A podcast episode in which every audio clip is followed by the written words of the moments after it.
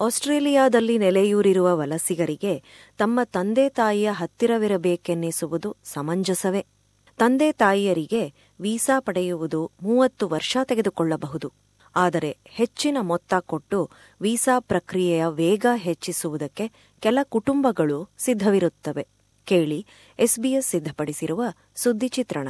ಪೋಷಕರಿಗೆ ಆಸ್ಟ್ರೇಲಿಯಾಗೆ ಬಂದು ಜೀವನ ನಡೆಸಬೇಕೆಂಬ ಇಚ್ಛೆ ಇದ್ದಲ್ಲಿ ಎರಡು ಮುಖ್ಯ ವೀಸಾ ವಿಭಾಗಗಳಿವೆ. ನಾನ್ ಕಾಂಟ್ರಿಬ್ಯೂಟರಿ ಹಾಗೂ ಕಾಂಟ್ರಿಬ್ಯೂಟರಿ ವೀಸಾ. ಝೆಕ್ ಬೆಂಟ್ಲಿ, ಬ್ರಿಸ್ಬೇನ್ನ ದ ಮೈಗ್ರೇಷನ್ ಪ್ಲೇಸ್ನಲ್ಲಿ ವಲಸಾ ದಲ್ಲಾಳಿ ಹಾಗೂ ವಕೀಲ. ಅವರು ವಿವರಿಸುವಂತೆ, ಈ ಎರಡೂ ವಿಭಾಗಗಳಲ್ಲಿ ಮುಖ್ಯ ವ್ಯತ್ಯಾಸ ವೆಚ್ಚ ಮತ್ತು ಕಾಯುವ ಸಮಯ.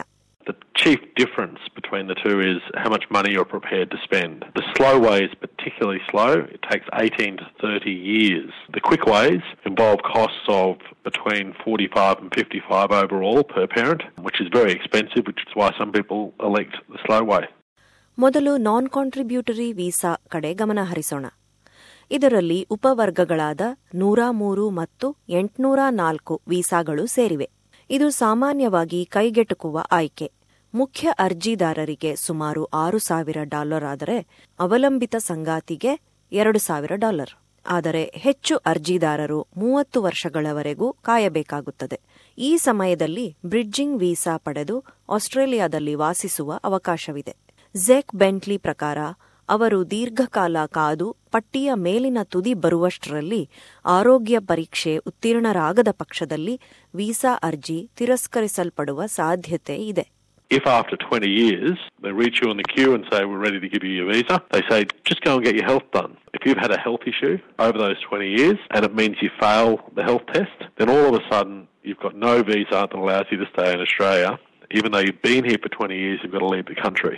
ಎರಡನೇ ಮುಖ್ಯ ವಿಭಾಗ ಕಾಂಟ್ರಿಬ್ಯೂಟರಿ ವೀಸಾ ಇದರ ಪ್ರಕ್ರಿಯೆ ವೇಗ ಹೆಚ್ಚು ದುಬಾರಿ ಕೂಡ ಈ ವಿಭಾಗದಲ್ಲಿ ಉಪವರ್ಗಗಳಾದ ನೂರ ನಲವತ್ಮೂರು ನೂರ ಎಪ್ಪತ್ಮೂರು ಎಂಟುನೂರ ಅರವತ್ನಾಲ್ಕು ಮತ್ತು ಎಂಟುನೂರ ಎಂಬತ್ನಾಲ್ಕು ವೀಸಾ ಸೇರಿವೆ.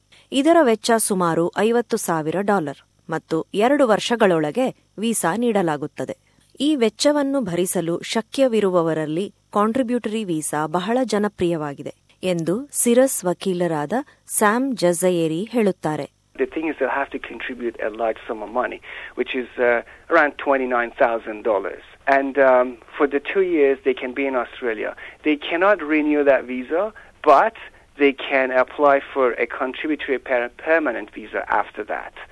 So that gives them an option of being here permanently. Then again, if they want to go permanent with contributory parent, then they'll have to pay another um, sum of close to $20,000. So altogether, it'll be between forty to fifty thousand dollars per parent to have this visa. It is a great option time-wise, and it could result in a permanent residency. But then again, how many people can afford that? ತಂದೆ ತಾಯಿ ಇಬ್ಬರೂ ಬರುವುದಾದಲ್ಲಿ ಖರ್ಚು ಸುಮಾರು ನೂರು ಸಾವಿರ dollar ತಗಲುತ್ತದೆ ಖರ್ಚು ಮಾಡುವ ಸಮರ್ಥನೀಯತೆ ಒಂದೇ ಸಮಸ್ಯೆಯಲ್ಲ ಎಂದು ಜೆಕ್ ಬೆಂಟ್ಲಿ ಹೇಳುತ್ತಾರೆ ಅರ್ಜಿದಾರರು ನಡತೆ ಆರೋಗ್ಯ ಹಾಗೂ ಕುಟುಂಬದ ಸಮತೋಲನ ಪರೀಕ್ಷೆ ಉತ್ತೀರ್ಣರಾಗಬೇಕು What that really means is you have to show most of your family live in Australia. So, for example, if you've got three children, you need to show two of them have residency and live in Australia. Um, if it's the other way around and you've got one here and two overseas, you won't be eligible. You have to show most of your family live in Australia. If it's equal, so one child here, one child overseas, that's that's sufficient to allow the visa to go through.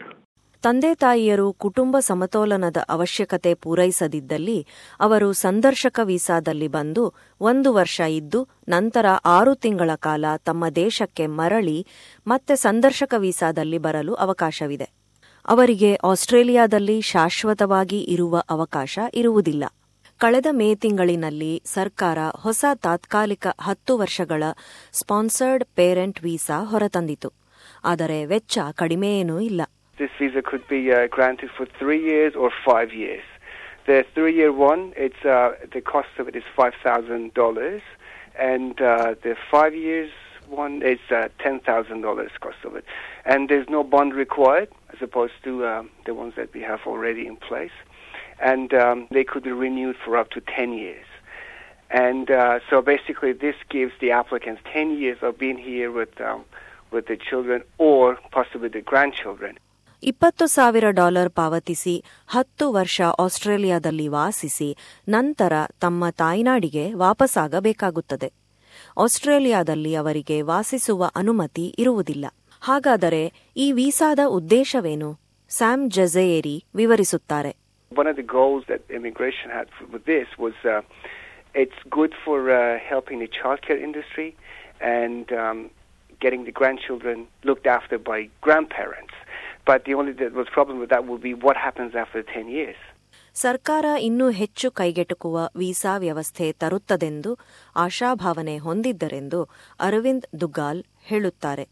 ಅವರು ತಮ್ಮ ಹೊಸ ಕುಟುಂಬದೊಂದಿಗೆ ಎರಡು ಸಾವಿರದ ಎಂಟರಲ್ಲಿ ಆಸ್ಟ್ರೇಲಿಯಾಗೆ ಬಂದರು. ವಲಸಾ ಕಾನೂನಿನಂತೆ ಅರವಿಂದ್ ತಾಯಿ ಆಸ್ಟ್ರೇಲಿಯಾಗೆ ಆಗಾಗ ಭೇಟಿ ನೀಡುತ್ತಿರುತ್ತಾರೆ. ಆದರೆ ಅವರು ಪರ್ಮನೆಂಟ್ ವೀಸಾಗೆ ಅರ್ಜಿ ಹಾಕುವಂತಿಲ್ಲ. ಏಕೆಂದರೆ ಅವರ ಇಬ್ಬರು ಹೆಣ್ಣುಮಕ್ಕಳು ಭಾರತದಲ್ಲಿ ವಾಸಿಸುವುದರಿಂದ ಅವರು ಕುಟುಂಬ ಸಮತೋಲನ ಅವಶ್ಯಕತೆ ಪೂರೈಸುವುದಿಲ್ಲ. ತಮಗೆ ಈ ಹೊಸ ವೀಸಾ ವ್ಯವಸ್ಥೆಯಿಂದ ನಿರಾಶೆಯಾಗಿದೆ ಎಂದು ಅರವಿಂದ್ ದುಗ್ಗಲ್ ಹೇಳುತ್ತಾರೆ. If we look on the terms and conditions, they are really unaffordable, and they are really unaffordable for many of us. ಹೊಸ ತಾತ್ಕಾಲಿಕ ಸ್ಪಾನ್ಸರ್ಡ್ ಪೇರೆಂಟ್ಸ್ ವೀಸಾಗೆ ಇನ್ನೂ ಮತ ಚಲಾವಣೆಯಾಗಬೇಕಾಗಿದೆ.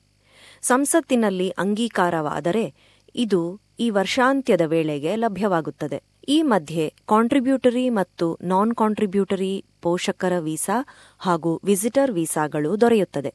ಅದರ ಉಪಯೋಗ ಪಡೆಯಬಹುದು. ಹೆಚ್ಚಿನ ಮಾಹಿತಿ border dot gov dot A U web ಕ್ಷೇತ್ರದಲ್ಲಿ ಪಡೆಯಿರಿ.